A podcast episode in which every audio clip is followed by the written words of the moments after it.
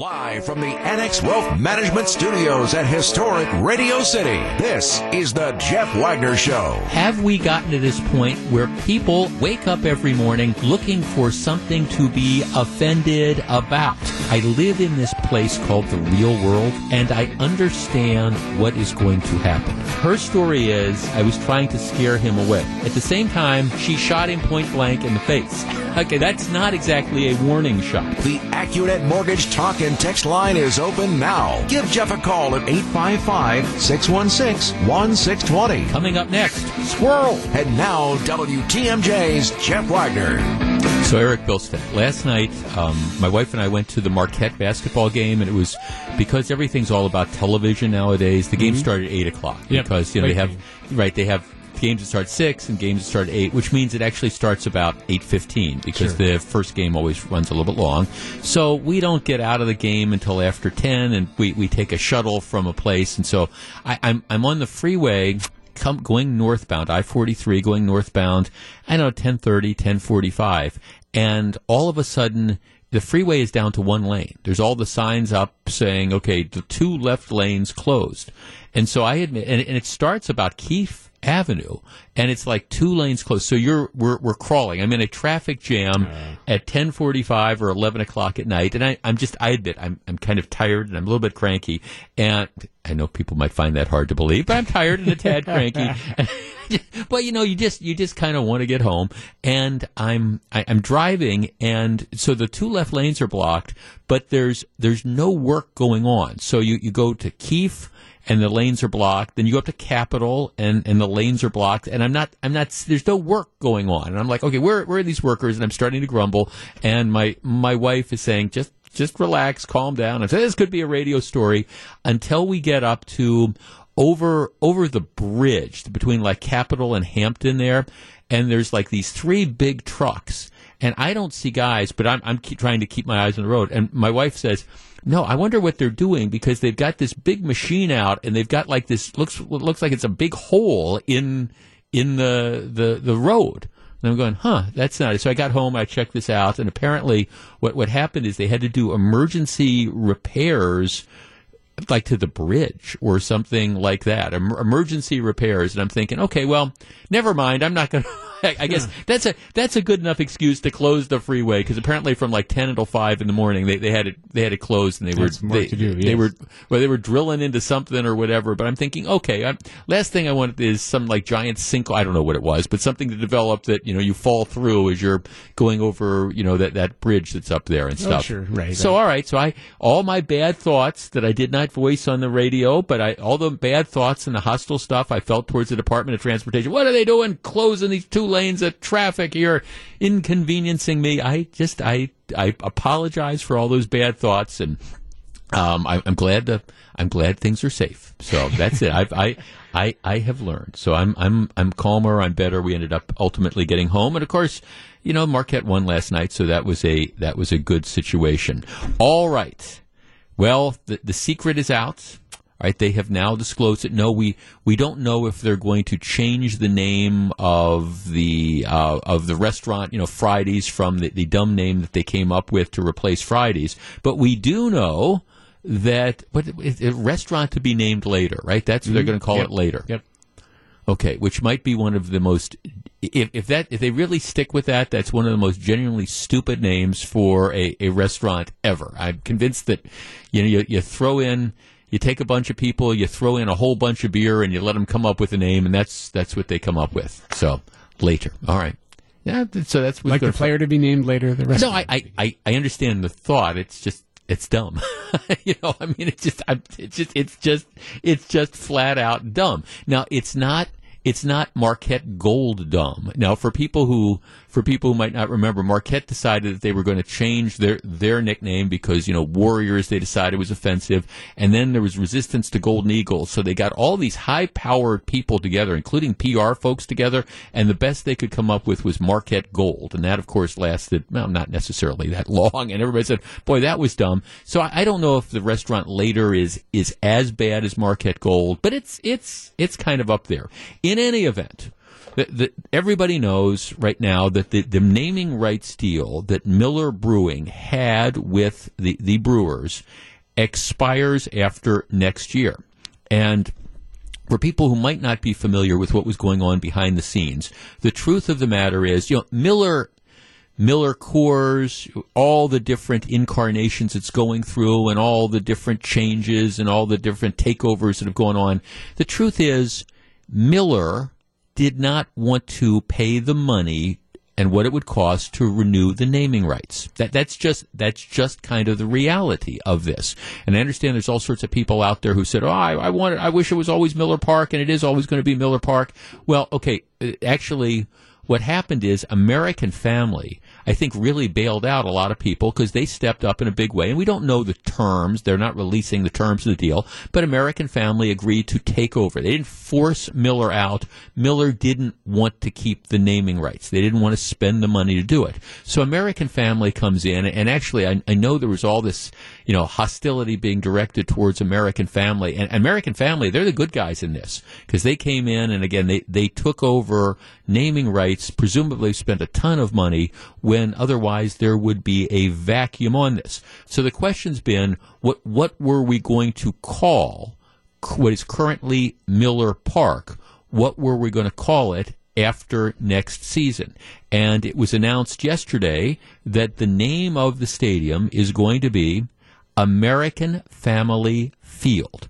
That will begin well, January 1st of next year. So, you know, people have a little bit of a chance to get used to it. So, American Family Field will be the name of this. Nothing more complicated than that. And you've got the alliteration, American Family Field, you know, the, the two F's. All right, one segment. 855 616 1620. That is the Accunet Mortgage talk and text line.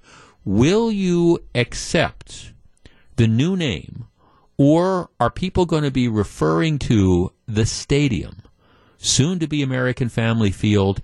Is it going to be Miller Park in the minds of people for decades to come?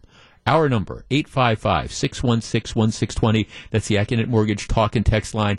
I actually think that the name change is going to be easier and more accepted than a lot of people think. I know right now, because it's been the only name that the stadium has had since its inception, that people can't think of the stadium as being anything other than Miller Park.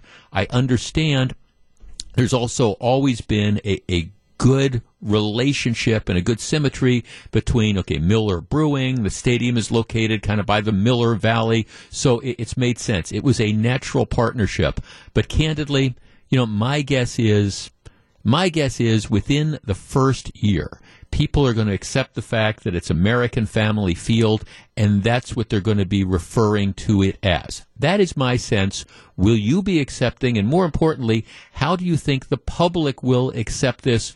Will we be still talking 30 or 40 years from now about how it's Miller Park? My answer would be no. All right, 855 616 1620. That's the Accunet Mortgage talk and text line. Gru is lining up the calls. We're back to discuss in just a moment. If you're on the line, please hold on. This is Jeff Wagner. Back to take your calls. Here's WTMJ's Jeff Wagner. You know, honestly, it took me a little bit of time to start thinking about the, the stadium, the amphitheater down at Summerfest. I mean, t- to me, it was always the Marcus, all right? So it, it, took me a little bit of time, but now, I mean, it, it's the American Family Insurance Amphitheater, and, and that's how I think of it. I think people are going to pretty much feel the same way about now American Family Field once once Miller gives up the naming rights at the end of the year. Let's start with Kyle in Sun Prairie. Kyle, you're on WTMJ. Hi. So yeah, I grew up in Milwaukee. Um, I think uh, for me personally, I still at times refer to Miller Park subconsciously as County Stadium. Right. Um, I think for myself, I will probably subconsciously for years and consciously call it Miller Park, not out of spite, but that's just what it was, has been for the last a couple of decades for me. Um, I think over time, obviously, Amer- um, American Family. Um, field, you know, American Family Field, field yeah. Yeah, American Family Field. I think it will it will sit sit well with people. In the same way, a few years ago, I thought there's no way I'm going to ever latch on to Fiserv Forum. It's going to Bradley Center sounds natural to me. Yet now, after That's- a few years, um, and, and there again, I think that's important thing is if the Brewers still put a quality product on the field, I don't think people have a problem. If with the Brewers, the, the biggest thing we have to worry about is the name of the field, then we have more problems on our hands. Well, I, I, I, amen to that. You know, and and I, I I mean I understand it's always like this with naming rights. For example, the, the convention center downtown. I admit that I, I still I still think of it as the Midwest Express Center. I, I, I do, but but I'm you know, and it hasn't been that for for ages. I, I think you know sometimes it just takes a little getting used to. Now again, I. I, I also understand for years and years and years the what's now like the Marcus Center for the Performing Arts. If you grew up around here, it was called the Performing Arts Center, and, and I think you know there's still people of my generation that refer to it as the P. If I say the PAC, people my age know exactly what I'm talking about. If you grew up around here, so I haven't necessarily caught up with it, but I I think in this particular case, especially you know once the new branding goes on, I think people are going to adapt to it. And again, let's not lose sight of the fact, and this is the, the one thing I want to emphasize. Nobody should be mad at the Brewers. Nobody should be mad at Miller. And certainly nobody should be Ameri- mad at American Family that is stepping up in a big way in the Milwaukee community with, you know, the, the naming rights. Um, because, you know, if, like I say, Miller didn't want this anymore. I'm not ripping Miller for that. Miller didn't want to spend the money. American families stepped up just like they stepped up with the amphitheater down on the Summerfest grounds. And I think they deserve credit for that. Let's talk to Eddie. Eddie, you're on WTMJ. Hey, Jeff, thanks for taking my Yes, call. sir. Um, I think that you know I don't have a problem with the name, and I think it's going to be just kind of like trying to remember to run right 2020 as opposed to 2019. Right. It's going to take a minute. Uh, Right. But the question that I had was, you got Miller Parkway, and you got all those businesses on that road. And you know, are they going to have to change their letterhead? Are they going to turn it to American Family Parkway? I mean, they've got websites that got that address. There's there's just a big domino effect that's going to happen from if they do change that road. Because Right. what's the rights of it, being Miller Parkway anymore? Well, do you? Okay, let me ask you this: Do you think they should? I mean, I mean, right? Shit, because you're exactly right. It's more than just changing a couple street signs. I mean, that's something that presumably the city could do. You go out, you change the street signs, but it does impact all the businesses. All. Do you think that they should change the name of the streets? I I think the street name.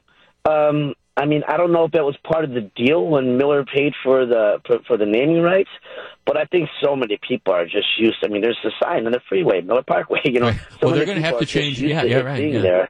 Interesting. You know, so it's like I would I would think that you know keeping it Miller Parkway would be uh, a good thing. Um, just because Miller did, you know, for years support the Brewers, and I think they kind of earned a little bit of that, you know. Right. Um, but at the end of the day, if they do change it, I just think it's going to be uh, uh, one of your words, a boondoggle. Thanks for the call. Well, you know, eh, okay. Now think about the Packers. You, you've got you've got Holmgren Way, right? I mean, you, you've got you've you've got these streets that are named after former coaches that, that aren't there anymore, and, and nobody has a problem. Now, I, I do understand that, that just kind of thinking about it intellectually. You know, if if it's it's if it's Miller Park Way and Miller Park Way no longer leads to Miller Park, do you need to make a change? I'm I'm less concerned about that. I guess that's one where you do you maybe you want to hear from the local businesses and decide you know is it is it worth making the change or not. Eh, I, I don't think too many people are going to get worked up about that one way or the other. There is a cost to changing all the signage, but presumably the Brewers have figured that in. Let's talk to Dan in West Allis. Dan, you're on WTMJ. Hello. Hey, how are you? I'm well, thank you. Are people going to adjust to this new name? Yeah, I you know I was uh, I was happy to hear the new name actually when I when they when I had heard American Family was uh, looking at the naming rights and I thought they'd do something funky like AmFam Park or whatever. Right. I think American Family Field.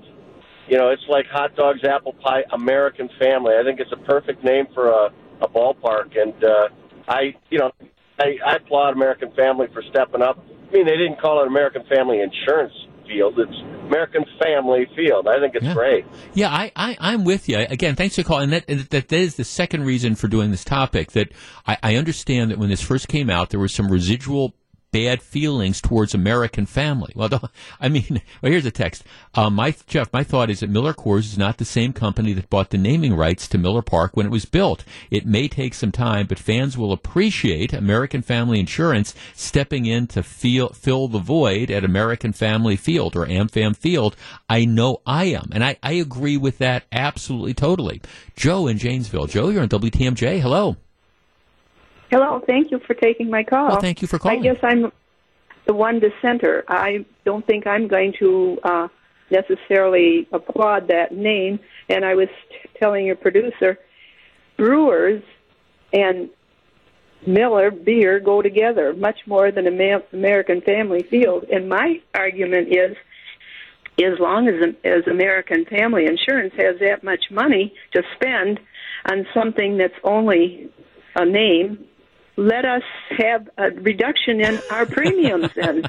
well, can, I would go along with that. Well, th- thanks for the call, Joe. I mean, okay. Now the flip side is I, I'm gonna I'm gonna make the case for American Family. American Family would say that by one of the things they want to do by by sponsoring the naming rights First of all, it's a way of giving back to their community. And in this case, I know they're based out of Madison, but you know, they're, they're talking about the region. So it's one of our ways of giving back to the region. We are, we are contributing. We sponsor the thing at Summerfest that help under, underwrites costs at Summerfest. We sponsor the, the naming rights for the stadium that helps, uh, again, cover costs for the stadium. I think they would also argue that, it, hey, it's a good business decision because, you know, we're going to be exposing our brand to to all sorts of people. So maybe people will hear American Family Insurance or American Family Field, and they will consider using us for insurance, then maybe they wouldn't have done it otherwise. So if we sell all sorts of more insurance policies, maybe that means we make some more money and we can reduce your premiums. That's what they would argue. Don't don't know one way or the other, but I'm certainly not going to fault them because, like I say, they're they're stepping up a big way. James in Milwaukee. James, you're on WTMJ. How you doing, Jeff? Real well, thank you, sir. I am I am with American Family, and I think that's a cool name, and that, and I think that uh, they could change, um, you know, the, with the park and that it rolls right out out your mouth. Mm-hmm. Uh, I think that it could take Miller, uh, what do you call it, Miller Park, uh, Parkway with the businesses, then that, and have that leading on up to American Family uh, yeah. uh, Field. Yeah, well, and, and they they could certainly do that, and and somebody points out correctly, it's it's not Miller Parkway. It, it's Miller Park Way. Three words. But I, I guess I, I don't have a problem with Miller Park Way leading into American Family Field. I, I can get used to it. I can adapt. There's some we we are a resilient people.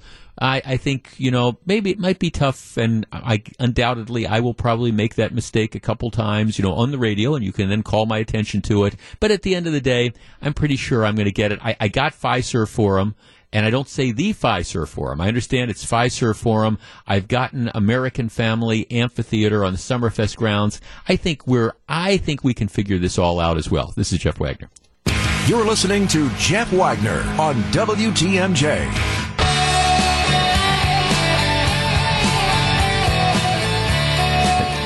The, big discussion over the last couple days has been about this latest coronavirus. Now, I admit coronavirus sounds like really, really scary. You hear coronavirus, and, and it and it can be really scary. a coronavirus, for people who, who don't know, it's one of these. There's a large family of viruses that cause illness, and you know, a, a lot of times coronaviruses cause cause a common cold and um, they can also lead to more severe infections, kind of like pneumonia. In some cases, there have been these viruses, these coronaviruses, which have caused uh, kind of, well, like wide scale health problems. For example, in, in 2002 and 2003, you might remember we had the um, SARS, severe acute respiratory syndrome. It began in China and it infected some 8,000 people during that outbreak. Then there was also the Middle East respiratory symptom or what symptoms or what they called MERS. So a, a coronavirus can be a big deal, but at the same time, for for many, many people, it's going to be a respiratory infection. It's going to be the, the symptoms that are going to be similar to what you get with, with a cold.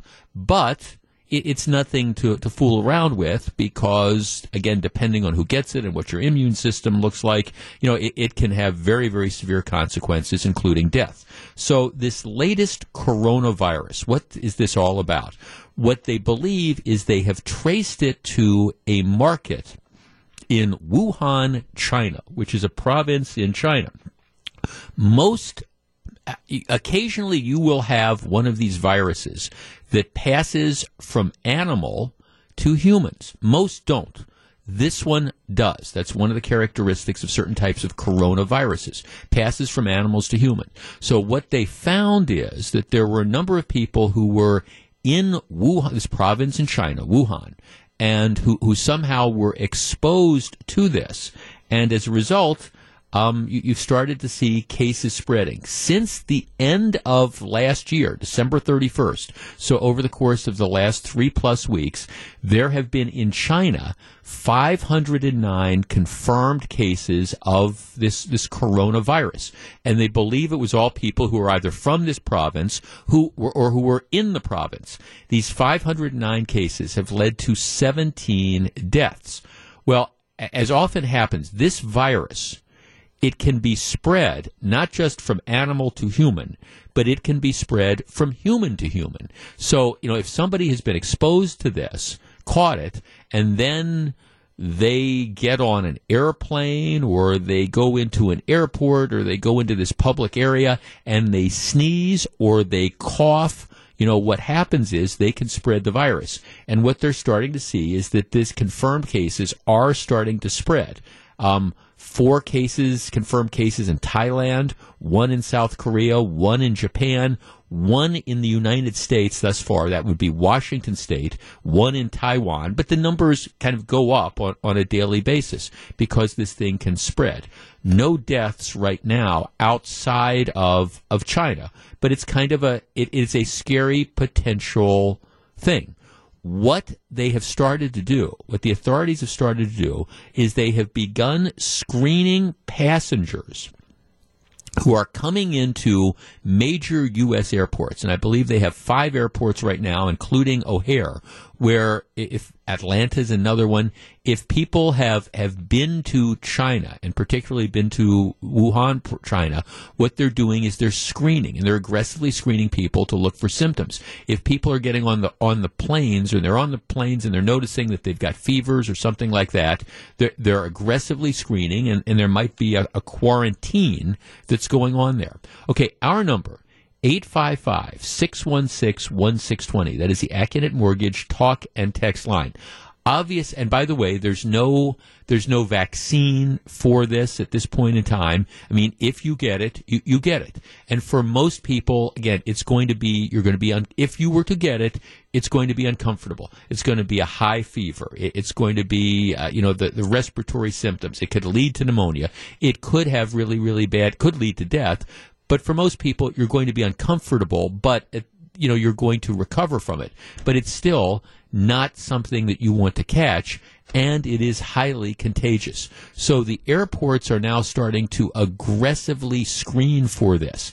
Our number is 855 616 1620. That is the Accunet Mortgage Talk and Text line. Should the airlines do more? Should the government do more? Should, for example, we put an embargo while this is going on? Should we put an embargo on travel to China? In the case of the, the guy in Washington state, he had traveled to the Wuhan process, uh, pro- province and then had, had returned. I mean, how aggressive do we need to be in ordering to con- in trying to control this, including while this is until they can get a handle on this? I mean, again, should we perhaps, at least for a limited time, should we say, okay, no more incoming flights until we get a handle on this? Or would that be an overreaction? 855 616 1620. That's the Accunet Mortgage talk and text line. How concerned are you by this? And do you think the government is doing enough to protect those of us who are in the United States from being exposed to this flu, this virus, which is starting to spread worldwide. We discuss in just a moment. I'll tell you where I come down on this as well. Right now, uh, let's take a quick break. Back with more in just a moment. This is Jeff Wagner. Welcome back to Jeff Wagner on WTMJ. Look, I, I, I don't think this, this latest coronavirus is something that people need to completely panic about. But at the same time, I, I do think it is a matter of concern. And, and what has authorities perhaps a little more uncomfortable than normal is that the Chinese New Year, and interestingly, 2020 in the Chinese calendar, it's the year of the rat. I just I just leave that out there. It's the year of the rat, but it, it starts on Saturday, and and a lot of people from China travel over their Lunar New Year, and so the concern is that you're going to have people who might have been exposed to this who are going to be traveling, perhaps traveling across the world.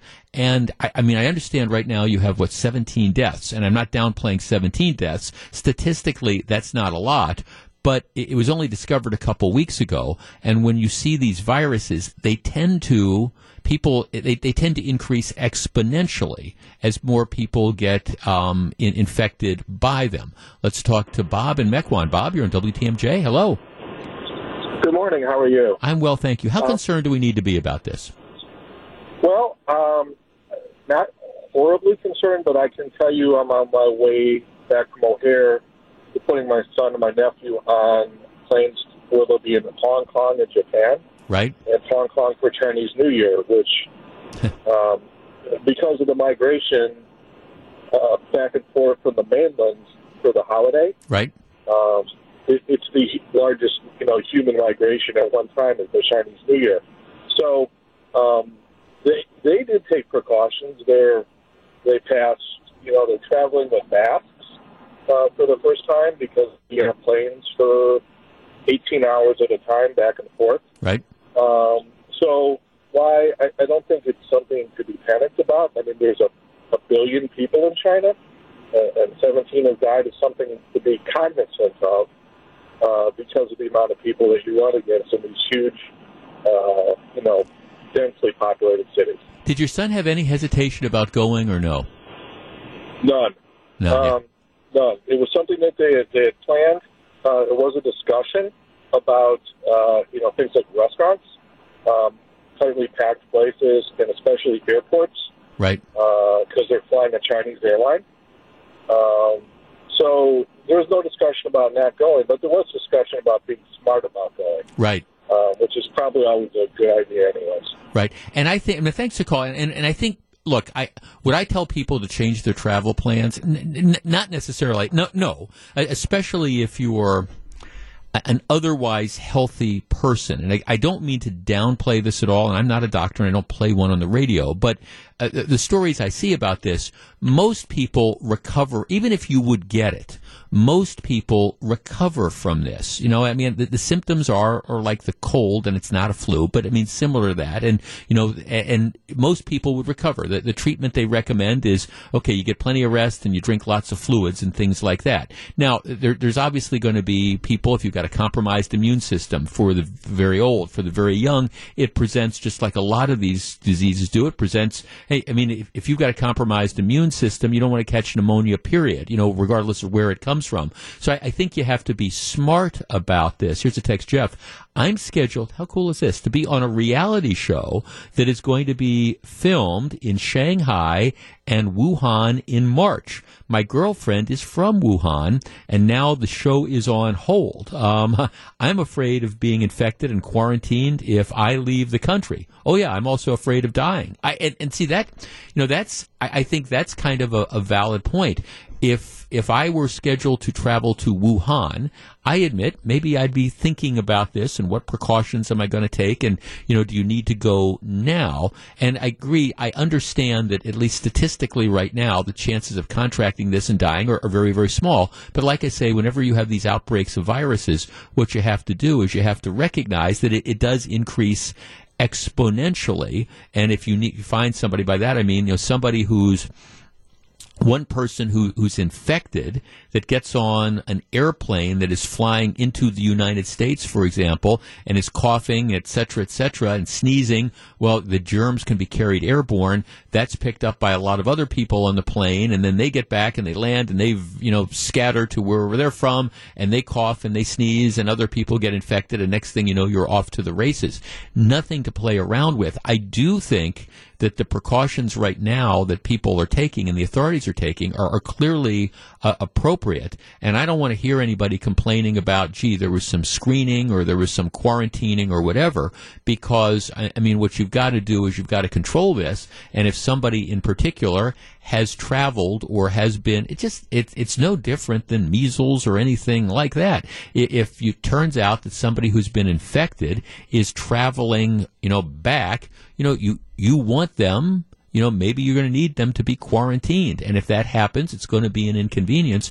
But before you let people out into the general population to expose other people to this, you want them to be, make sure that they're, they're going to be safe. So, I mean, I'm not panicking about this. Yesterday, that the stock market took a little bit of a hit because there was concerns that okay, this might start this international panic. I, I don't think it's at that point now. I also think, and this is a credit to the, our government and to other governments. I think we've learned a lot from the SARS outbreak, which occurred in 2002 and 2003 and resulted in a, a bunch of deaths. I mean, I think, what did they estimate that um, total about um, 8,000 people were infected. Um, during the SARS outbreak that began in China, and then that led to um, about 770 deaths after it spread to other countries. I think we've learned a lot over the course of the last 20 years. We've been more aggressive in dealing with this, and and to me, if, if you decide that you're going to travel to that area, I think you have to recognize that, you know, be prepared for additional scrutiny and additional screening. And if you're showing symptoms that you may be sick, you know, prepare to be quarantined. I've got no sympathy for that. It's unfortunate, but just the reality because the health of everybody else, you got to put over some temporary inconvenience. Would I necessarily change plans if I had to go? No.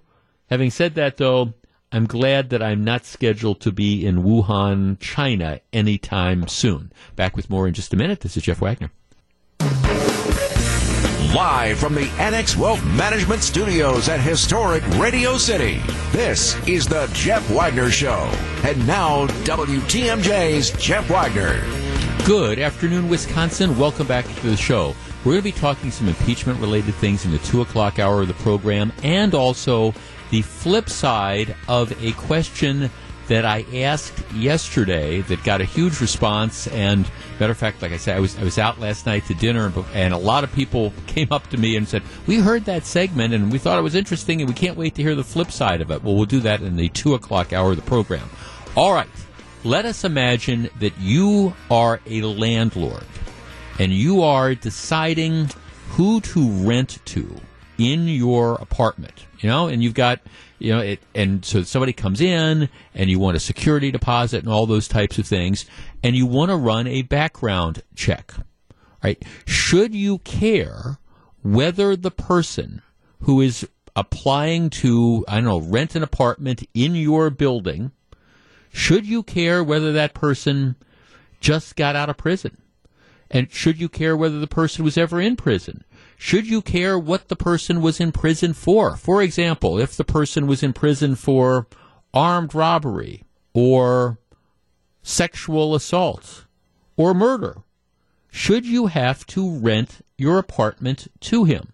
I bring this up because Oakland, California has just passed what appears to be, I think, the most restrictive rental measure in the country.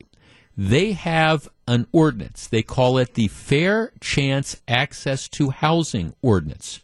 And what it says is that as a general rule, and there's a couple exceptions, but they are narrow exceptions, if you are a landlord, you could not reject a potential tenant because of his or her prior conviction of a crime regardless of what that crime might be.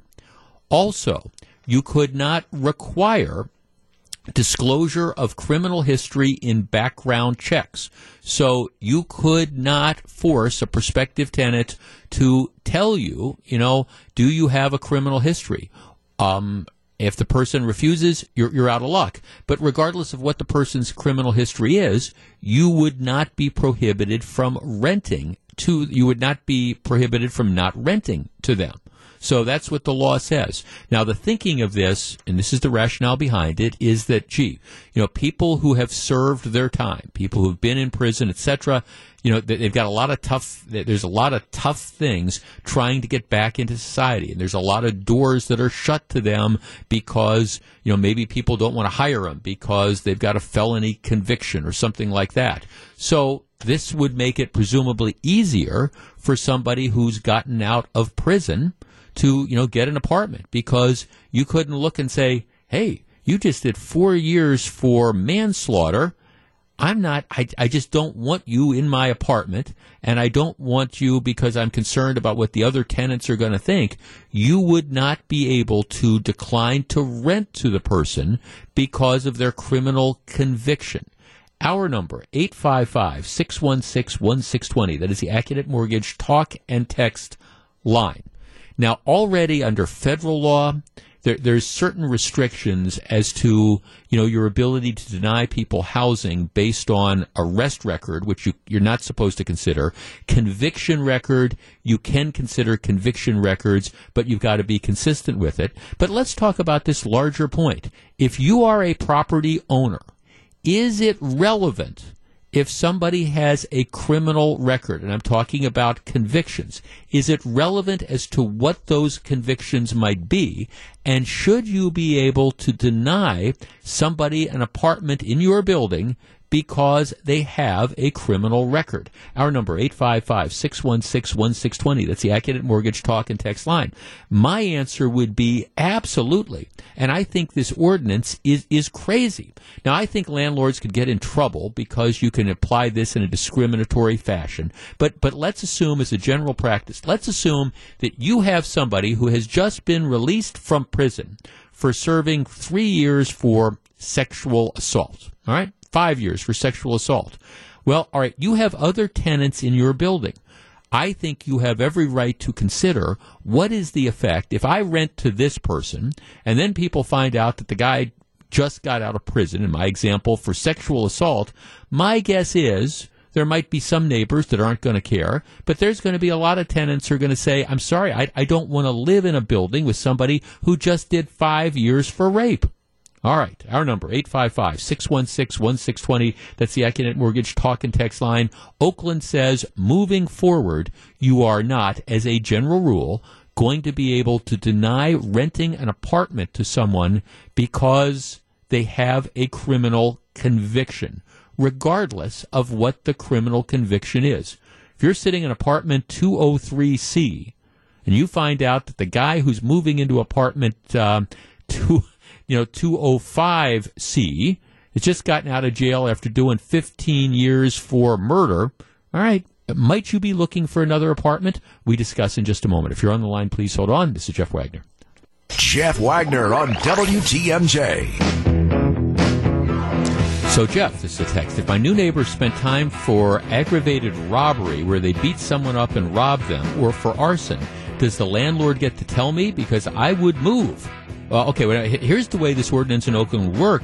No, that the not only would the landlord not be able to tell you, the landlord wouldn't know about it because the law prohibits landlords from running criminal history background checks.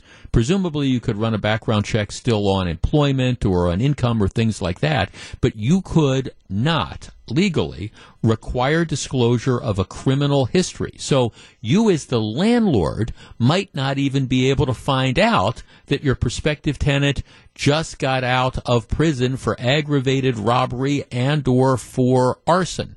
The people that push this, I'm looking at one of the statements, says, well, this ordinance is about making sure returning community members have equal opportunities they deserve to successfully reintegrate into our community. And this begins with a roof over your head okay, that's that's great, But from the perspective of the landlord, I mean, you own the building. Should you have a right? And again, you got to be consistent with this because if you pick and choose, you know, um, who who you're going to allow in, you're just opening yourself up for potential lawsuits. In addition, there's different rules when it comes to federal housing as to what you can do. But in Oakland, they would say you have no business. It's not relevant knowing what somebody's criminal background is. To which I would say that's absolutely crazy. Let's talk to, let's see, let's start with Mike in West Bend. Mike, you're on WTMJ. Hey there, Jeff. Hi, so my my my first thought here is is is this going to be the same scrutiny placed in the public sector as it is the private sector, or are the private folks taking the lumps here? I mean, Yes. I'm all about re- rehabbing and second chances and serving your time.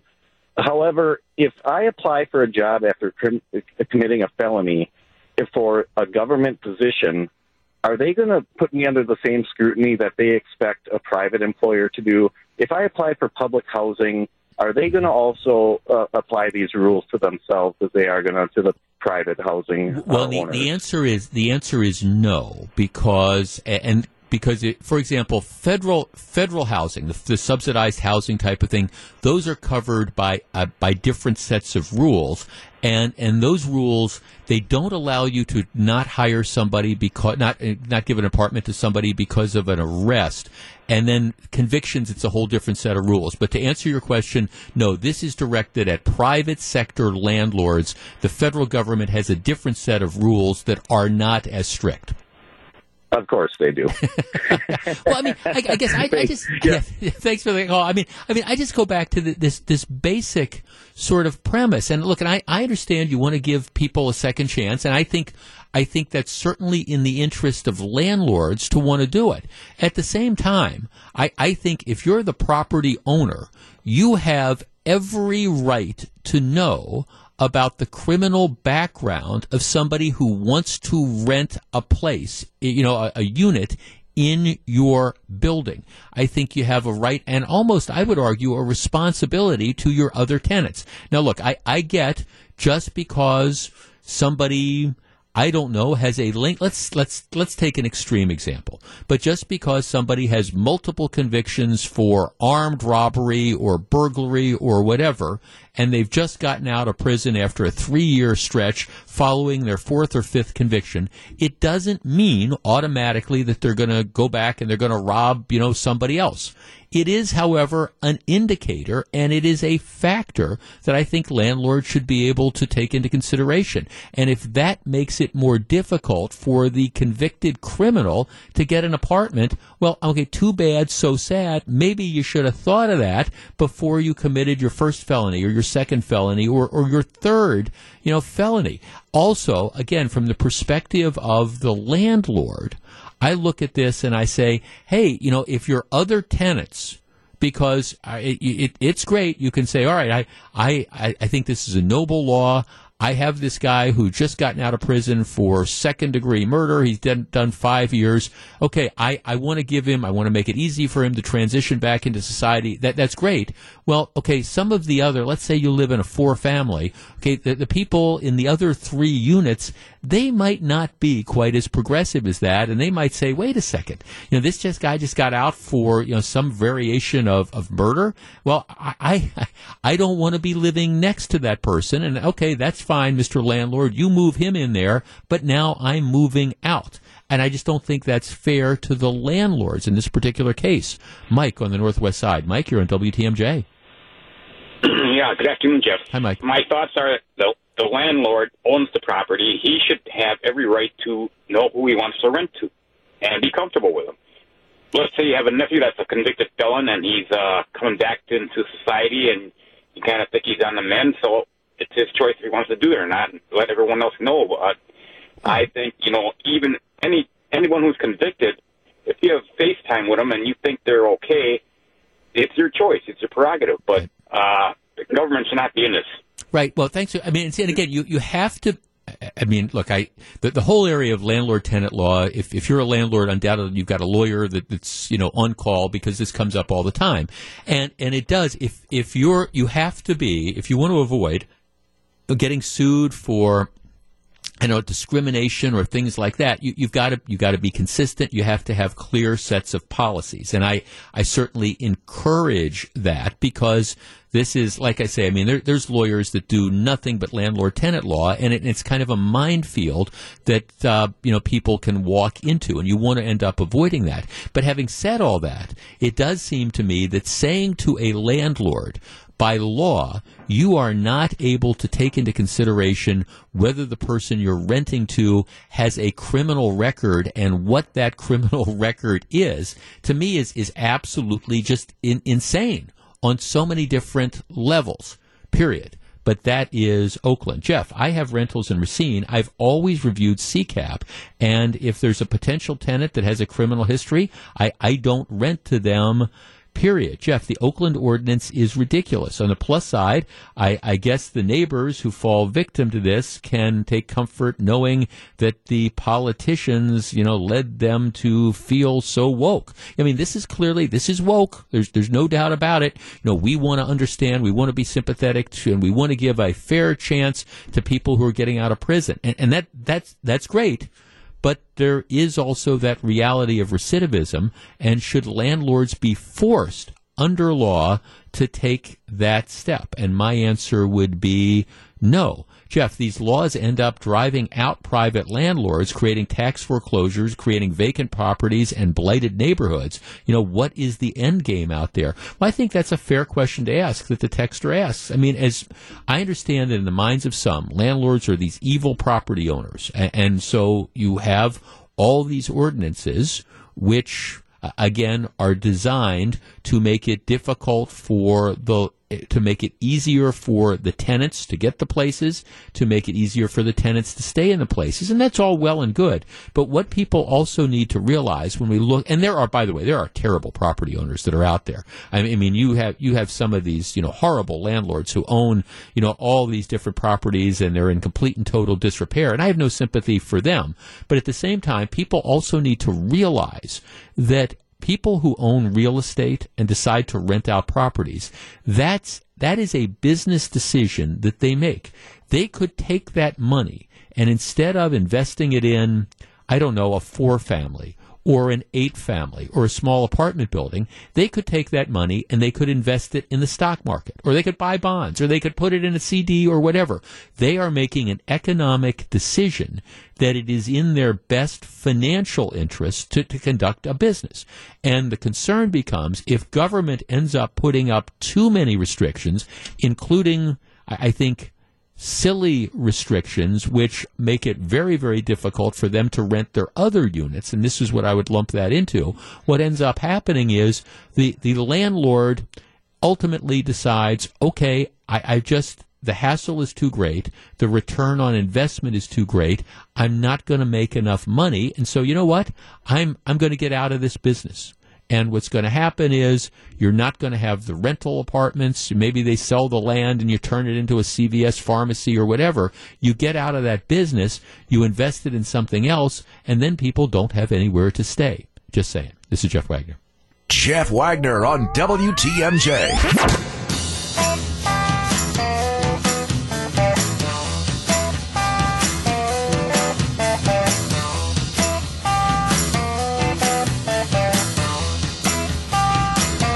So very glad to have you with us. All right, we, we made reference to this yesterday, but more facts are emerging. Sunday afternoon, you have two people who go into the Dick's Sporting Goods store in Grafton. If you're not familiar with the area, right off of what is it, Highway 60, there's right next to the freeway. There, there's a large shopping complex or a series of shopping complexes. There's a Costco there. There's a Dick's. There's a Wal. Yeah, there's there's a Walmart that's up there. There's like a Home Depot or something there. So a lot. It's a big. It's turned into a giant retail area, and there's a Dick's Sporting Goods. What happens is, according to authorities, these two people 37 year old Daryl Brown and 36 year old Latosha Walton go into the Dick's Sporting Goods. They go to check out at the store. They apparently have like north of $1,700 worth of merchandise. Hmm. I guess you can spend seventeen hundred dollars worth of at, at Dick's, but you got to work at it a little bit. So anyhow, they they they they they go to check out, and then they decide to just rush to, to to sort of bum rush the door, and they run out. So they leave the store without paying. So they are shoplifting. They've stolen you know almost two grand worth of stuff. Daryl Brown, the guy, says that when he saw Walton, that's the gal, run out of the store without paying, he followed because he was scared. Okay? So anyhow, so the two of them run to the car with all this merchandise. They get they get in their car and they take off. And they start heading south on I-43 on on the freeway. All right, so uh, authorities um, in Grafton call ahead and, and, there's apparently an authority in Grafton that's starting to follow them. There's a cop in Grafton starting to follow them, but they're, they're seeing they're heading for Milwaukee County pretty quickly, and so they call ahead and they say, okay, like, like here's here's the deal. We're we're following these people, and they call down to like Bayside, and they say, can you help us out? Because we've got these people that are fleeing. You know, can you can you try to can you try to pull them over for us. All right. So the Bayside officer apparently sees the car, tries to pull it over. And as he tries to pull it over, the car speeds off, speeds in excess of 100 miles an hour. So the cop in Bayside tries to pull him over. The, the person driving, it's this woman, takes off. So then they radio ahead. So the Bayside police officer is following, but not following too closely because the car is going so fast. Down in Glendale, they get the word that this is happening. So what they do is they put out those stop sticks, the things that like puncture tires. They put them out on the freeway. Um, what happens though is before this car going at like 100 miles an hour reaches the stop sticks, it crashes into another car that is on the interstate. And this all happens about, like I say, 2.30 in the afternoon. The Bayside officer still chasing, but he's at a distance. Um, he didn't see the crash. He's that far behind. After the crash, the 37-year-old guy gets out of the car, puts his car hands up, the driver, the woman, continues on at a slower pace because she smashed her car. She finally stops when a Glendale police officer does this intervention maneuver where you, you know hit the back of the car, you know, causing your, your car to go sideways. All right, so what happened is the car that the fleeing shoplifters hit was driven by two women ages 24 and 31. The impact, because they presumably get hit by from behind by this fleeing car, caused the vehicle to to flip over. All right, that's that's the litany of what happened here. So now they have the bad guys in custody. The two people that were in the car that got hit by the bad guys, they are thankfully not seriously injured. Our number, 855-616-1620, which is the Accunet Mortgage talk and text line. You know what the conversation about this is? Should they have chased in the first place? Now, keep in mind the crime that the two of them are believed to have committed, or did, in fact, I think, commit, up in Grafton, was they shoplifted.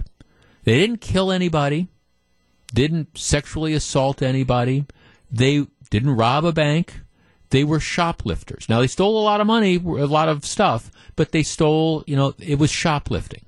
And then when they tried to be pulled over, they took off. They started running. Our number, 855-616-1620. That is the Accunet Mortgage talk and text line. We had a high-speed chase down the freeway at 2.30 in the afternoon on Sunday. It resulted in the bad guys I don't know if it's fair to say losing control of the car, but driving in such a reckless fashion that they put lives in danger. And I don't, you know, I, I mean, if they put their own lives in danger, but that was the choice they made. But they put the lives of other people in danger too. For example, you have this 24 and 30 year old woman who got hit by the, their car ended up rolling over. And it is but for the grace of God that they're, you know, alive. And it was all because the criminals made the decision to flee at a high rate of speed, but the crime they were committing was shoplifting. Should the authorities have chased, or in this particular case, since it was just shoplifting, should they have let them go hoping that we're going to catch them another day. Our number, 855-616-1620. That's the Accunet Mortgage talk and text line. I say chase, but I think this is an interesting conversation. Should they have let him go under the circumstances? Instead of putting other people's lives at risk to catch two people who shoplifted at a Dick's Sporting Goods. What do you think? We discuss in just a moment. 855 616 1620. That's the Accunet Mortgage talk and text line. If you're on the line, please hold on. You're listening to Jeff Wagner on WTMJ.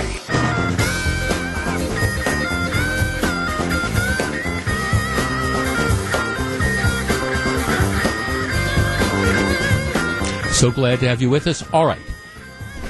Should the authorities have chased the crime the people committed was shoplifting, and as a result of this, look, and I'm, and I'm not excusing the bad guys here. I, am not. They're the ones that shoplifted. They're the ones that ran away. Um, they, in fleeing from the police, they, they hit another car. They caused it to turn over. Thankfully, the two women in that car were not injured. But at the same time, was it worth it to chase because they were shoplifters? My answer would be yes. What do you think? Let's start with Carolyn in New Berlin. You're on WTMJ. Hello. Hello. By all means, they should have chased them. That was a huge amount, and and everybody would say, "Well, they got away with it. We're going to get away with it too." Does the fact that does the fact that it wasn't armed robbery, it wasn't sexual assault, it wasn't murder, it was, it was shoplifting. And I'm not downplaying shoplifting, but by virtue of what they did, they put other people's lives at risk. Was it was it worth it? Yes. Okay. just, just yeah, it is. Okay, th- thanks for call. Well, that that's there's there's no question about it. That's the you know that's that's the scenario. They, now, in this particular case, I believe the authorities did know what they were accused of doing when they ended up running. So, I mean, I, they did know that. All right, 855 616 1620. That's the Accunet Mortgage Talk and Text line. Tony in Watertown. Tony, you're on WTMJ. Hey, how you doing today? Real well, thank you. Should they have chased? Yeah, they need they need to chase because, as I was saying to your producer, I watched some Live PD, and they had a situation in Missouri where a town, a county, doesn't chase motorcycles because of the accident problem. Right. So these guys do something, they take off knowing the police are going to turn their lights off. So what's to stop them from robbing, beating, stealing, and then taking off knowing that they can't be stopped? Right. I suggest spend money on a helicopter up there.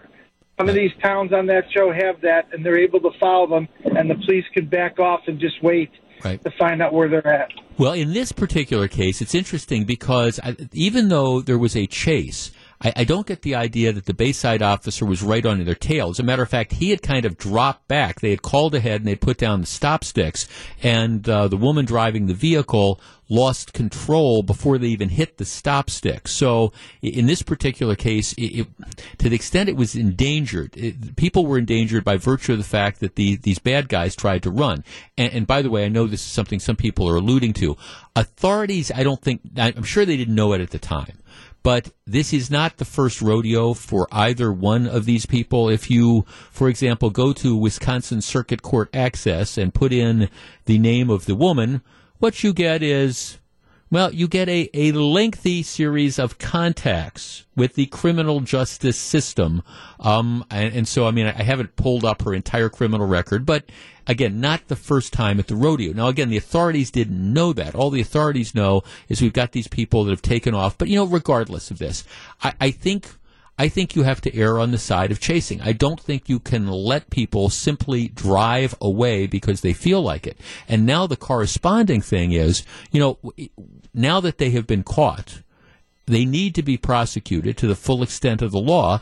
And in this case, the driver of the vehicle, if in fact she is convicted, you know, she needs to go to prison for a long period of time. And I don't want to hear these sob stories about it. You know, if you drive away at 100 miles an hour, it is only but for the grace of God that the car that they hit, that the women in that car were not in fact killed. So now it becomes incumbent on the district attorney and on the Milwaukee County court system to say, okay, we're going to stop this. We're not going to tolerate this type of behavior. And, and yeah, you drive away at 100 miles an hour and you hit, hit and kill somebody. Yeah, you're not going to pass go. You're going to go to prison for a while. Let's talk to um, let's see, Bob in Waukesha. Bob, you're on WTMJ. Yeah, yeah, Jeff. I guess we can agree to disagree. I, I, I my perception is that this is a crime against property. Yep. That they should not have been chasing at 100 miles an hour. And everybody, everybody wants the police to chase until your wife gets whacked, and then, oh my God, why were the police chasing? It's a crime against property. There is, it is, there is, if they decided that they, let's say you didn't know what the crime was. Let's say, if, just for the sake of argument, you see a car driving down the expressway and the police officer notices, and the car is speeding. It's going 70 in a 50 mile an hour zone. And the police officer puts on the bubble lights to pull him over, and the person takes off, and next thing you know, they're going 100. You don't even know why it is they ran. Under that case situation, do you think they should chase? No, sir. Never. Nope. So, so you think that they should only? You would go back to a variation of like what they used to do in Milwaukee, where you only chased if you knew that it was a serious felony or something like that. Has to be a, a crime against person. Has to be a violent felony. And I can assure you that the International Association of Police, which I never hear anyone on this station allude to, has a template and has suggestions on how uh, a chief of police should implement a pursuit policy. Well, and I appreciate that, Bob. I, I will say this. That was Ed Flynn and Tom Barrett's policy in the city of Milwaukee for years. We do not chase. And in my opinion, it was a complete and total disaster because what happened is the bad guys learned that they're not going to chase us. So the bad guys just drove off. The bad guys headed off. We can run through red lights at 95 miles an hour. We can be a roving, roaming. Uh, you had the, the moving drug cars and stuff, and we're just going to drive off, and we would not allow be allowed to chase. Since that has changed, I believe that that is one of the reasons, not only, but one of the reasons why you have the cl- crime rate in Milwaukee, for example, declining slightly because they're catching more and more of these people instead of letting them drive off. So we'll agree to disagree on this one, but but yeah, I I, I think and see, the more common case isn't shoplifting. The more common case is exactly the scenario I set up. You don't know why they've run. You you don't know if it's because they've just robbed a bank or they've got a body in the trunk or, or whatever. You don't know why it is they've run. But the fact that you're running from the police, to me, is a prima facie example of why you need to chase them and why you need to catch them. Now, I understand that there is going to be a time when the chase might be so dangerous to the officers or to other people that you just you just can't continue it. And, and you got to let people go and, that's kind of a case by case sort of example. I don't know what the freeway looked like on Sunday at two thirty in the afternoon, but regardless of whether it was shoplifting or not, you, you do know that the person's now willing to drive over hundred miles an hour to get away from you. And yeah, I think you have to do everything you can to catch them. And I guess I'm not going to lose sight of the fact that the reason those women, for example, were injured because the car caused the rollover was because these two criminal losers in the car in the first place decided, number one, that they were going to try to rip off the store, and number two, that they were going to try to flee. Let's talk to Gil and Racine. Gil, you're on WTMJ. Hi. Um, your previous caller is going to make my point for me. My my premise is that we do need to chase. And this is what happens when the police officers try to stop somebody. They don't know if they're going to stop or if they're going to flee. If somebody flees from the police officers and they decide not to chase, they pull over and they turn their lights off. And you know what the car does that they that they were going to pull over continues to do? They continue to drive like a bat out of hell, right. going 80, 90, 100 miles per hour and making aggressive turns and movements. So even though the cops pull over and don't chase them, they continue at, on and driving very recklessly. And, you know, more times than not, the police will get a call 30 seconds later. Yeah. Hey, that car you were just chasing, it just ran into somebody and just hit somebody. Right. Well, or went off the road and well, into a house. Well, let let's okay. Let, let's change the facts a little to make that point. Let's say that the reason somebody is dri- is swerving between lanes and they're driving at a high rate of speed is because they're just they're drunk All right. So, you know, you might say, okay, they're driving at 100 miles an hour. I don't know why they're driving 100 miles an hour, but I'm, I'm just going to, I'm going to let them go. I'm not going to try to pull them over. And you can easily craft a scenario where four miles down the road, because the person is drunk and you've let them drive off, that person slams into another car and that person's dead. And then you have to answer the woulda, coulda, shouldas. What do you mean? You, why didn't you try to get them off the road? You let them drive 100 miles an hour drunk down the freeway and now somebody else is dead. You, you can, you can play that Monday morning quarterbacking all the time. We don't exactly know what's going to happen, so I think you got to use your best judgment. Yeah, correct. Our police officers, they're damned if you do and damned if you don't. The bottom line is you need to chase them. And once you try to pull somebody over, if they try to run from you, even though you might pull over and discontinue the chase, you have to understand that these cars more times than not continue to speed and drive recklessly. Well, no, and thanks. And see, I think I my sense is that's kind of what happened on this because the Bayside officer was following but it wasn't like the Bayside officer was on the tail of this car. Matter of fact, when the collision occurred, the Bayside officer w- wasn't even in a position to see it, and it was before they got to Silver Spring. So they called ahead and they put down the stop sticks. So I, I think the guy was following. This car was intent on getting away, and the person was driving 100 miles an hour. So in this particular scenario, even though I, I know I, I, laid out this fact thing so we could discuss it. I'm not even sure it was the police quote unquote chase that that that precipitated this. The people knew they had were stolen. They knew the cops were looking for them, and they they were trying to get away as quickly as they can. Bottom line is, it, look, it, it's unfortunate, but let's let's go back and realize why were these two innocent women in the car? Why were they hurt or why was their car hit? Well, it was because the bad guys were driving away. So maybe, maybe, just maybe, if we say we're tired of this, and if you decide that you're going to drive away from cops at a high rate of speed, they're going to follow you. They're going to do everything they reasonably can to catch you. And then when they catch you, you are going to prison for a lengthy period of time because we're tired of people ignoring police officers. We're tired of people ignoring the law. We're tired of people committing crimes and then thinking they can flee and get away with it. Just once, maybe don't we want to say enough is enough? Because, like I say, this was what we did in Milwaukee for five years. It was a complete and total, in my opinion, disaster. And, and yes, it's true that by chasing, there will be occasions where innocent people get caught up in it. But you know, with all the criminals that are out there driving recklessly anyways, innocent people get hit and hurt all the time. I want to get those bad guys off the streets. This is Jeff Wagner. Live from the Annex Wealth Management Studios at historic Radio City, this is the Jeff Wagner Show. And now, WTMJ's Jeff Wagner. Back in the day, when I was chasing drug peddlers, I, I always, I always used to say, you know, just once, I would like to have one of these people come up and accept responsibility after they had been convicted, instead of instead of whining about how tough, oh, this is just awful. I would have loved to have had somebody just come in and say, Judge, you know, here's the deal. I, yeah, yeah, I, I was a big cocaine dealer and I made a ton of money and I spent it. I lived like a king for the last two years. I flew all over the world. I had the, I had more stuff than you could want. I had everything. I mean, I, you know, I lived like the guy in Scarface did. You know, and I just had a great time. And, and yes, I, I know I was doing wrong.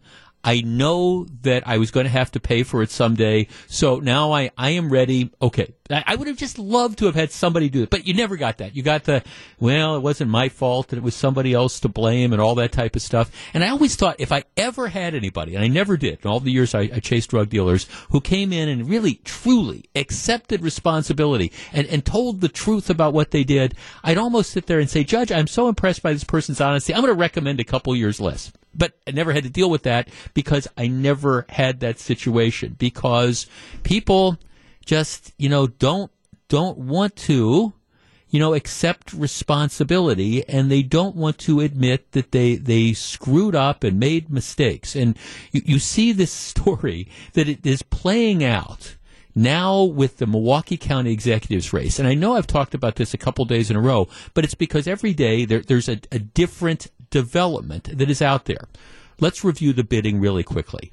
To get on the ballot to be county executive, and Chris Abele is stepping down, there's six people that wanted to be county executive. You need to circulate nominating petitions. You need to get people in this case, Milwaukee County, who sign sign the name their name saying yes, we think that you should be on the ballot. Okay, it's not hard to do that. It is the easiest thing in the world. You need 2,000 valid signatures.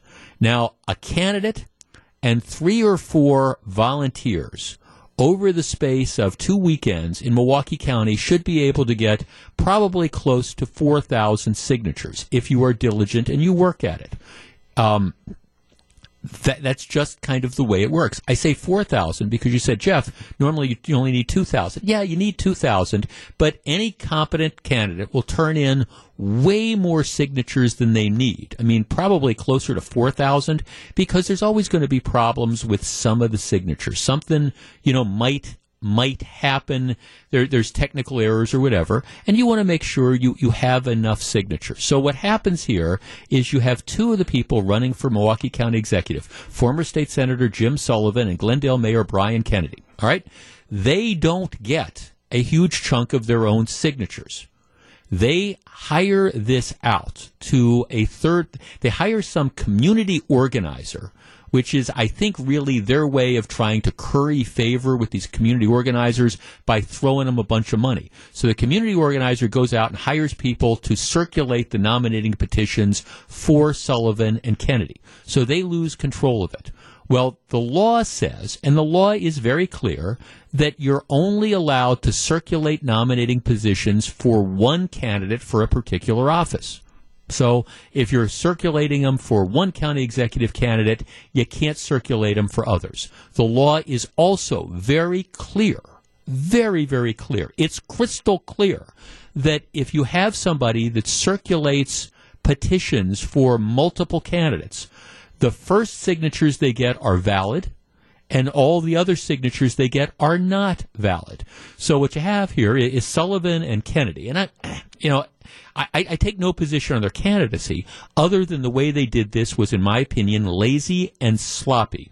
They they outsource this. They hire a community organizer. There's no controls on it, and what happens is the people the community organizer hires they go out and they circulate petitions for multiple multiple candidates.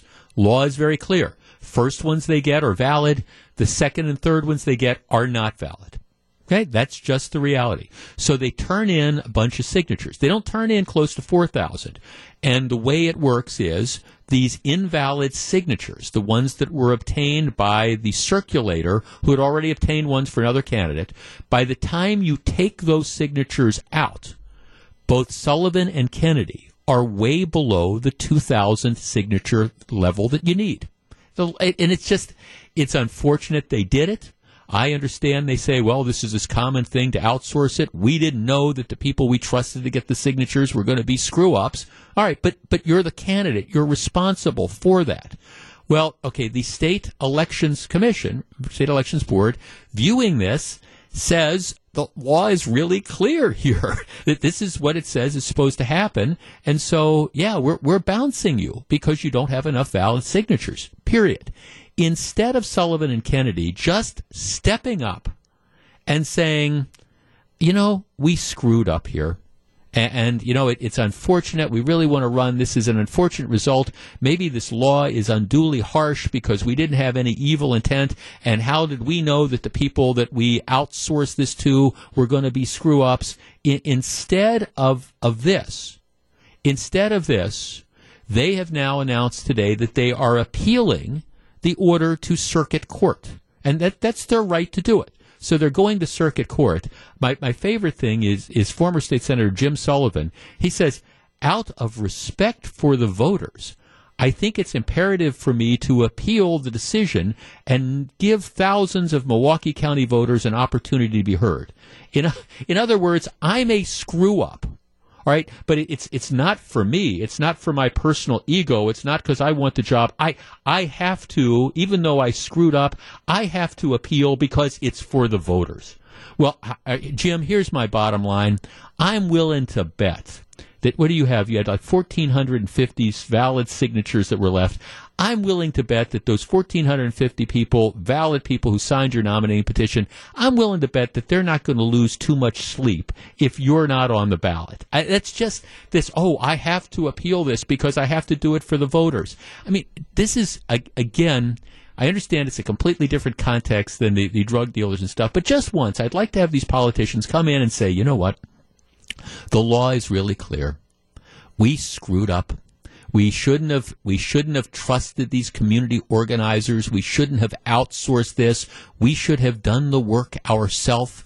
We realize that we are in violation of the law and we're willing to accept the consequences for that. And unfortunately, the consequences mean that we can't be on the ballot for county executive. Wouldn't that be a profile in courage? But instead, we get this no, we're going to appeal it to circuit court. And we, we, it's not for us. It's not because we want the gig. It's not for our ego. It's because we need this to do this for the voters. Give me a break. I mean, seriously, one of the things that every candidate should know is what the rules are and how you do this correctly. And if they hadn't have outsourced it, if they hadn't have been sloppy, if they hadn't have been lazy, if they had just done what candidates certainly used to do, which is go out and get their own signatures, this would have in all likelihood not happened. If instead of turning in not that many more than the bare minimum, if they had gotten close to 4,000 signatures, this would not have happened. They were lazy. They were sloppy. They deserve to be off the ballot. And again, I don't have a horse in the race for Milwaukee County Executive, but I do think that the law means something, and I think the law should be followed. And this idea that, well, it, it's not us now. We have to appeal to a circuit court judge. I, I don't know what a Milwaukee County Circuit Court judge is going to do with this. It will be, and there, there's a, the ballots have to be printed by Monday, so there is, there is a time constraint on this but I think it would be a huge miscarriage of justice were some circuit court judge to come in and issue an injunction directing these guys be on the ballot after they have failed to follow the law and get enough qualifying signatures. Doesn't the law mean something? And, you know, who, what, what does it say when your campaign is off to a start where you screw up so badly, you want to take an oath to, you know, represent the best interests of the people, but now you're also saying, I don't think the law should apply to me. Now, might be a harsh result. And I'm not saying that either one of these guys might not be the best of the various candidates running, but they screwed up. They should ex- stop with the appeals, and they have the right to go to circuit court. But just because you have the right to do something doesn't mean it's the right thing to do. And recognize that they messed up badly, and let this be a lesson to all the other candidates that are out there. That if you're going to get in races, maybe you should read the statutes, and maybe you should think about how your campaign is going to get you on the ballot before you hire community organizers to get huge chunks of your signatures. Just saying. This is Jeff Wagner on WTMJ.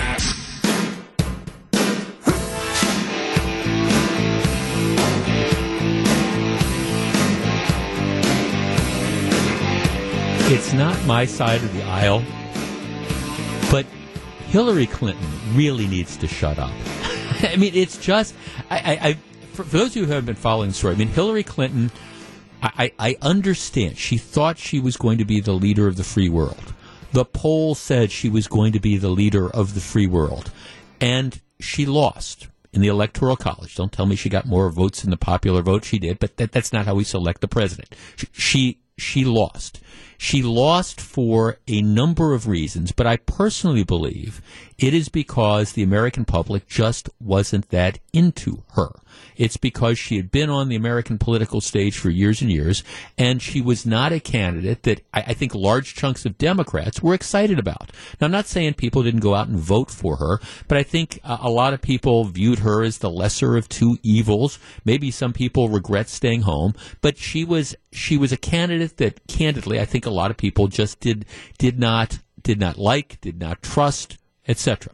All right, so she's been fuming over the fact that she lost, and I understand losing is losing is tough, and I'm sure you know when you think that you're going to get it and you have it snatched away from you on election night. I'm sure you're very very disappointed about that, and she's been trying to figure out you know what her third or fourth or fifth act in America is, but she's rel- maintained a relatively low profile over the last couple of years. Well, Hulu, the streaming TV network, is coming out with this four part documentary that I am told is this very, very glowing piece about her and she's out promoting it. So she sits down and she does this interview with um, she does this interview with variety the hollywood reporter i'm sorry. And it, it's ahead of the documentary that's going to premiere it's going to be on hulu but i guess it's airing at the sundance music uh, movie festival on on saturday. So she they ask her about bernie sanders she beat bernie Okay, now now I'm not sure she beat Bernie Sanders fair and square, but but she beat Bernie. That that's just the the reality of this. She won. Bernie Sanders, I think, has every right to be bitter because I think Bernie Sanders figures if the, the Democratic Party organization structure hadn't kind of rigged the game with all these, you know, the, the super delegates and stuff that were all pledged to Clinton, that if it had really been a free and fair fight, he might have gotten the nomination. And interestingly, he might have been a guy that beat Trump. But but Hillary Clinton beat Bernie Sanders. But it's very, very apparent that she hasn't gotten over the fact that Bernie Sanders, all right, challenged her. And keep in mind, Bernie Sanders campaigned for her at the end as well. So she does this interview, and they ask her about Bernie Sanders, and she says, nobody likes him. Nobody wants to work with him. He gets nothing done. He's a career politician. Now, th- that statement, I, I mean, you know, you, you could say the same thing about Hillary Clinton. Nobody likes her. Nobody wants to work with her. He got nothing done. She got nothing done. She was a career politician. All right. That, that's it. Irony is not lost on Mrs. Clinton. Then she says, it's all just baloney, and I feel so bad that people got sucked into it. Um, then the reporter says, okay, does that assessment still hold? She says, yes, it does. Now, then she went on to say, well, I'm, I'm not going to commit, if he's the nominee, as to whether or not I'm going to campaign for him. Now, she subsequently in the last like 24 hours has backed off that a little bit. Not for her criticisms of Bernie Sanders but she is saying well you know I I, I will probably you know campaign for you know whoever the, the nominee is. But here you have the former nominee of the Democrat Party deciding that they're going to launch in and they're going to do it in this fashion with regard to one of the, the leading candidates for the nomination this time. And it is interesting to see the results that this is getting. It's not uh, among Democrats. Democrat women, Democrat men, liberals, moderates, nobody is out there saying, Hillary, we're really glad that you came out. We really decided that we're glad that you decided to, um, you know, trash Bernie Sanders. you know, interestingly, the comments are sort of like this editorial that appears in the New York Times. The headline, Mrs. Clinton, you already beat Bernie Sanders. Trump is the opponent now. Uh, here's the way it starts. Democrats may not agree on much these days, but on the matter of their greatest wish, there is a resounding consensus. They want to beat Donald Trump this November. Full stop. So it's of no help to the cause when Hillary Clinton, the party's 2016 nominee, disparages other Democrats and shatters party unity based on her own festering resentment. Yeah, that's exactly what it is. Her festering resentment. And she just flat out can't get over it. Again, the most interesting aspect of what she says is all these qualities that she attributes to Bernie Sanders on the negative side are all qualities that I think a lot of people would say exactly about her, but she doesn't see that at all. Look, this isn't my side of the aisle. I think Bernie Sanders would be a disaster were he to be elected president. I think if he is the Democrat nominee, there's a very, very strong chance that Donald Trump wins reelection. I think Trump wants to run against somebody like Bernie because then the issue doesn't become Donald Trump. It becomes, does this country really want to move into the direction that a socialist wants to take us? And I don't think we're there yet. So, I mean, plus I think he'd be a disaster. I don't want to see him be the nominee, period. But the idea that it's going to be Hillary Clinton who is out there because of her own ego or whatever, her own festering resentment, the fact that she can't stand that somebody challenged her, that, that she's deciding to throw stones at this point in time, to me, it says a lot more about Hillary Clinton than it does about Bernie Sanders. Huh. Back with more in just a minute. Jeff Wagner on WTMJ.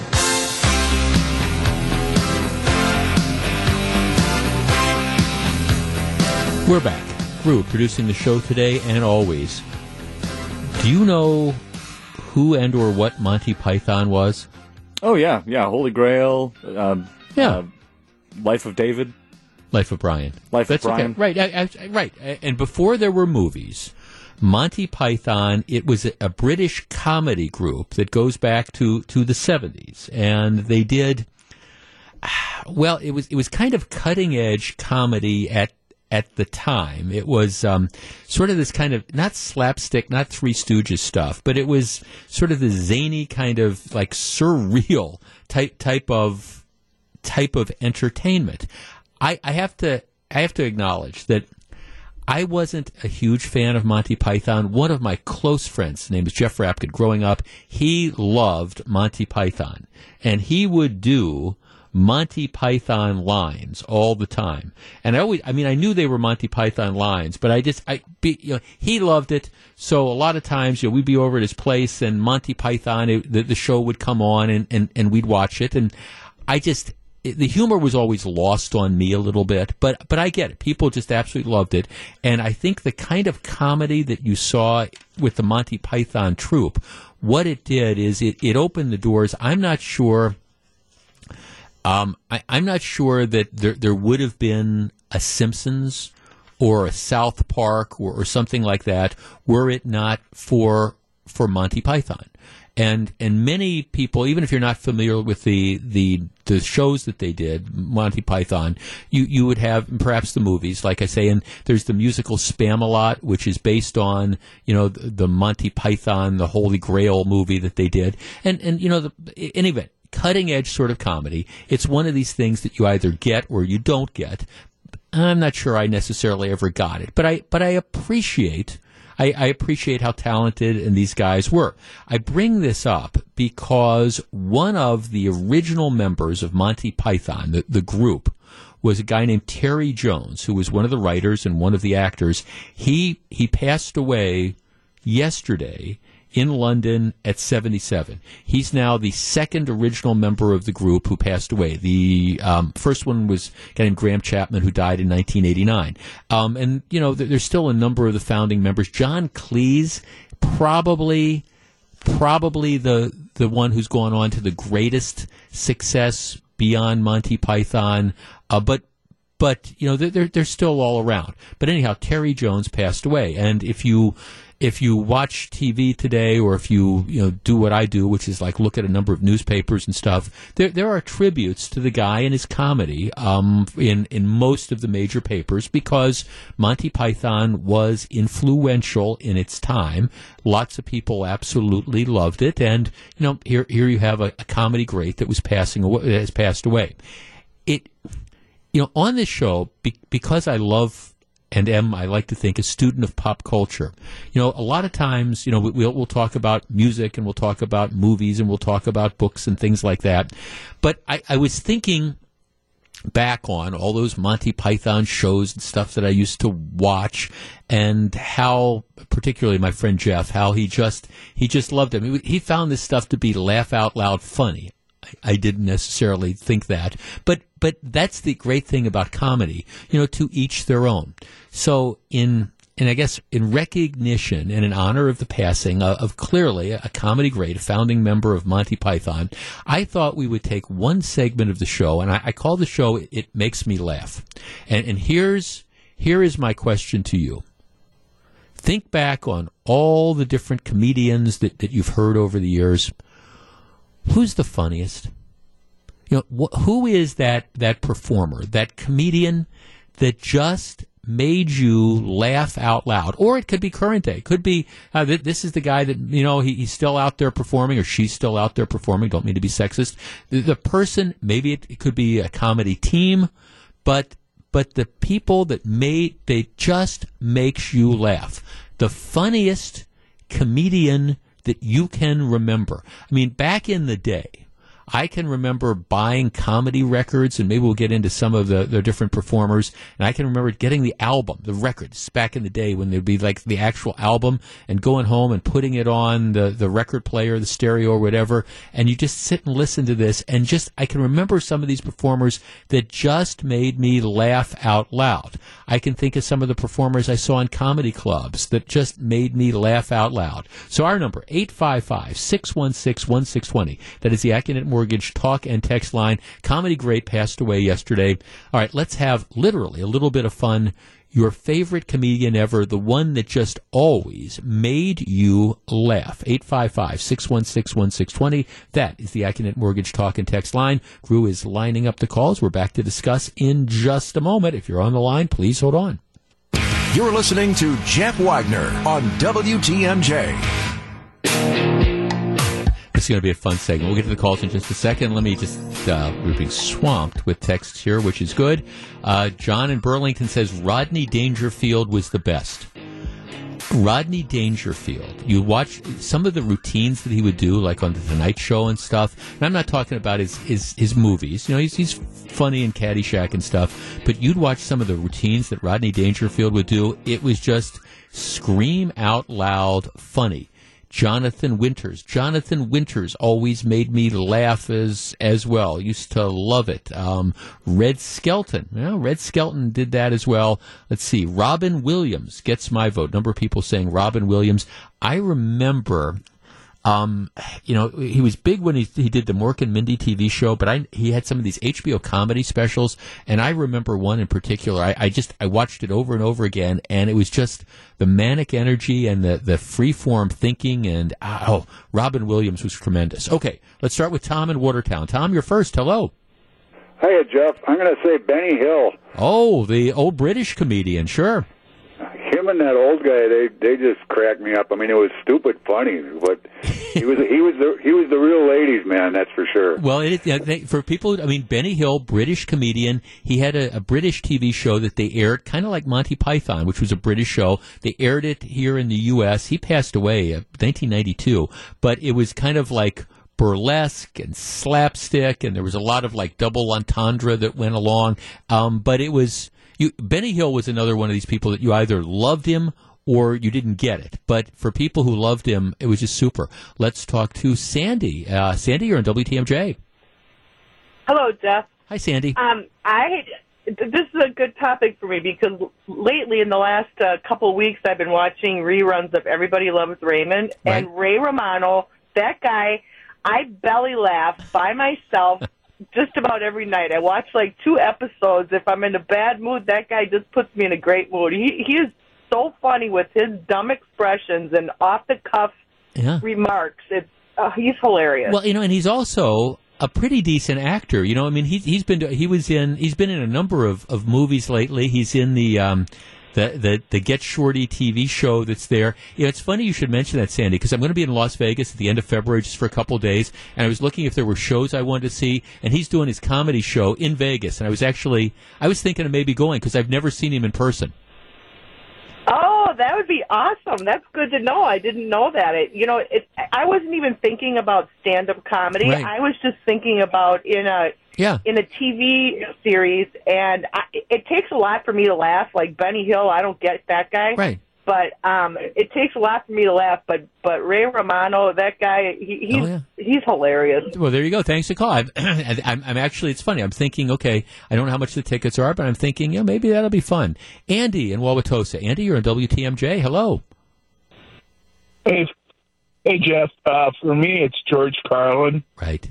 Uh, there are several others, but uh, George Carlin. Uh, Uh-huh. We, ju- we there was a group of us that got together. We all had the albums and right. played through them, and we'd throw lines back and forth with each other, and it was just we had a we had a good laugh. You mean, do you remember? You see, you, you're with me. You remember those days where you'd go out and you'd actually buy the comedy album, and then you'd sit down either by yourself or with some of your friends, and you'd listen to this for like an hour and a half or two hours or whatever, and you just laugh out loud.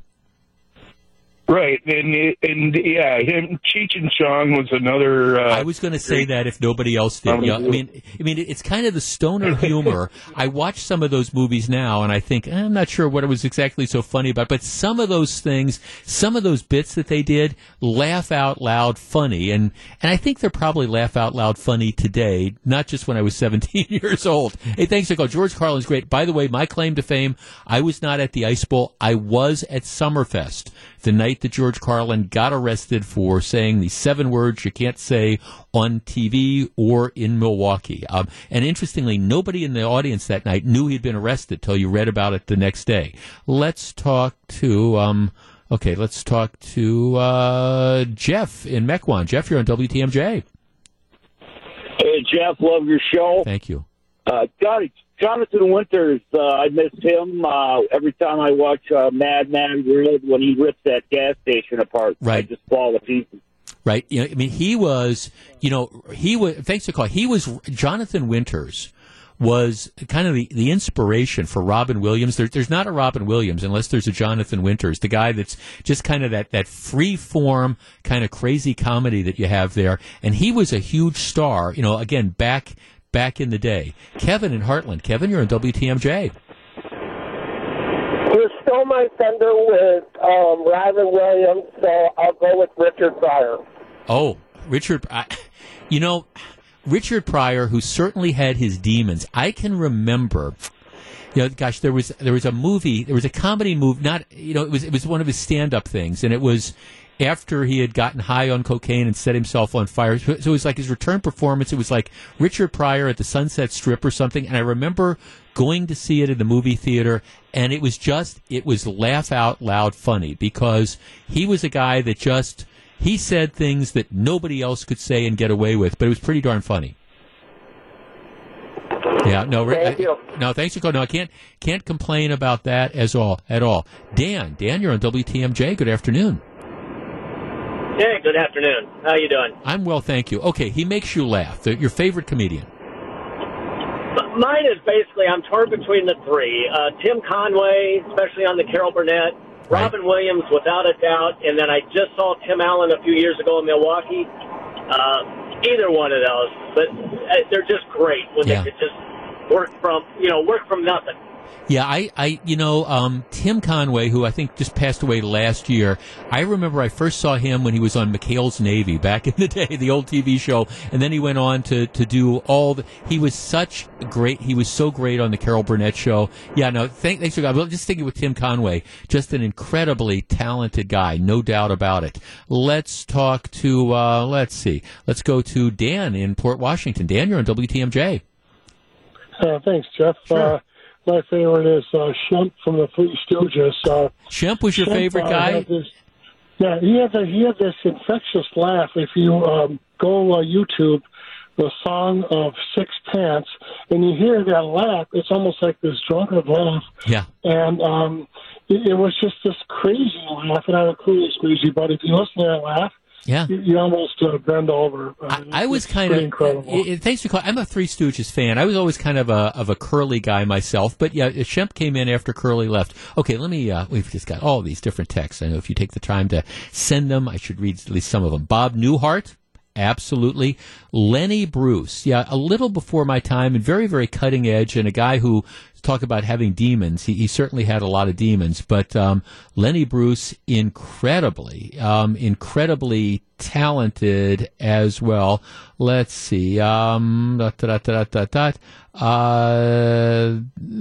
the um, like a lot of people saying Tim Conway. He's getting some Jerry Seinfeld. Um, certainly, I mean Seinfeld would be one of the great you know comedians, at least modern day comedians. Uh, Chevy Chase. Yeah, Chevy Chase was just in Milwaukee. Carol Burnett, Harvey Korman, and Tim Conway. Don Rickles.